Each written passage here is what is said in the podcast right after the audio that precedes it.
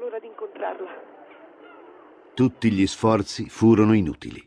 Tina sperò fino all'ultimo, ma senza successo. Intanto il governo messicano si era dichiarato disponibile ad accogliere ben 50.000 spagnoli e così venne imbarcata su un piroscafo diretto in Messico.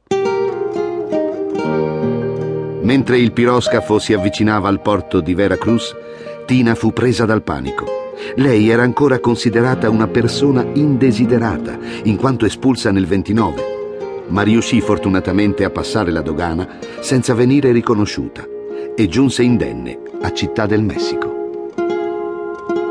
Non sai quanta ansia l'idea che mi riconoscessero e mi rispedissero chissà dove. In Spagna, con quel passaporto. Sei crudele a farmici pensare. Li vedi i franchisti che si lisciano i baffi mentre mi mettono le manette? Vittorio, sei un sadico. È difficile scherzare con te, adesso più che mai. Vivrò nascosta. Cercherò solo amici fidati. Se ne ho ancora dopo dieci anni. Li troveremo. Dobbiamo, dobbiamo riuscire a legalizzare il mio soggiorno. Vittorio, chi mi aiuterà?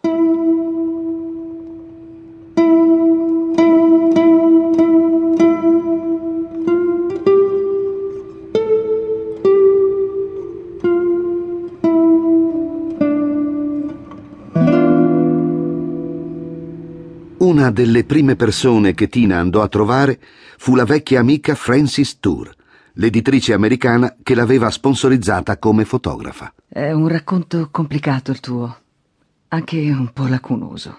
Beh, ti ho detto le cose più importanti, Francis. Il Messico è molto lontano dall'Europa, ma arrivano anche qui certe notizie. E quali? Che in Spagna hai lavorato con i comunisti. Ne sono orgogliosa. Tu sai che sono sempre stata comunista, anche quando stavo con Weston. Weston non si occupava di politica. E io parlo degli stalinisti che hanno ucciso tanta gente, anche dei compagni comunisti. Sì, lo so.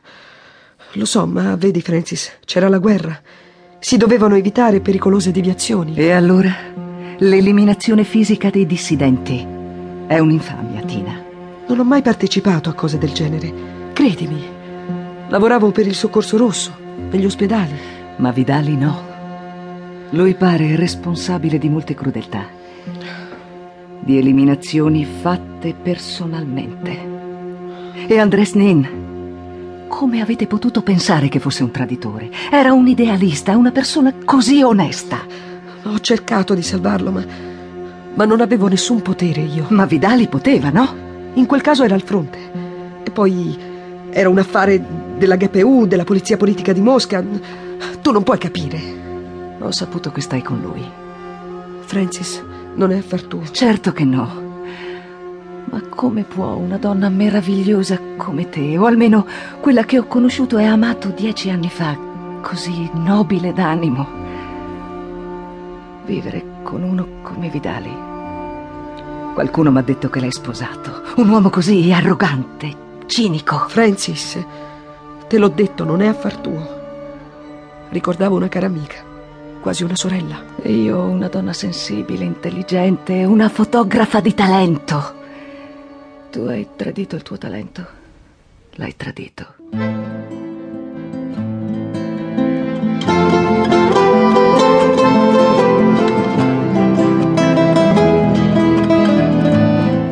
Tina venne incaricata dal Soccorso Rosso di una missione all'estero che prevedeva tra l'altro dei contatti a New York. Munita di un falso passaporto statunitense, partì felice perché avrebbe finalmente incontrato i suoi fratelli.